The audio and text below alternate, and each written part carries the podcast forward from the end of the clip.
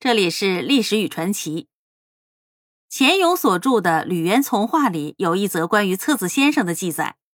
此人姓朱，就住在苏州昌门外上金桥。因为家里呀穷的实在是揭不开锅了，干脆就打算入山去寻死了。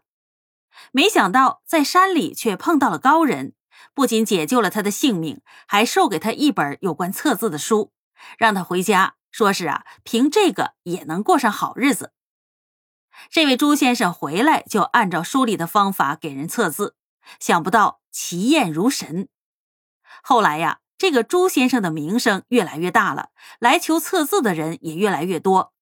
他只好规定说，求测字的人必须预约，而且是每天只测一个字，这一个字呢就要收一两银子。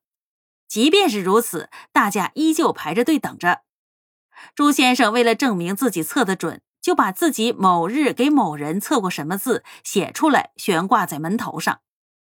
有一天，吴三桂给苏州的藩库来了一份文书，说是要借饷银十万两。当时苏州的那位藩台大人叫方天炎，他知道这个吴三桂呀，指不定哪天就反了。这银子要是借错了，那就是助贼，脑袋呀也许就保不住了，所以踌躇不决。后来，这位方藩台心思一动。遂想，干脆请朱先生来测个字吧。于是他就把这前因后果也都说了。朱先生说：“那就请您命一个字吧。”刚好啊，这桌子上有一封信笺，这翻台公随手翻过来，指着上面的“正”字，就说：“那就这个字吧。”朱先生当即说：“这钱呢，不能借。为什么呢？”翻台公问。这个“正”字长得跟“王”字非常的像，但是王心已经乱了，而且这封信简是面朝下放着的，正而反矣，这不就是要反的征兆吗？翻台公听信了他的话，拒绝借给吴三桂饷银。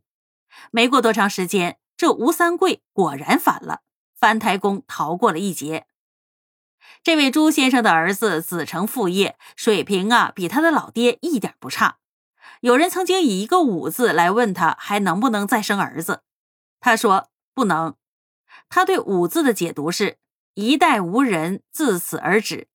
来测字的那个人果然无后。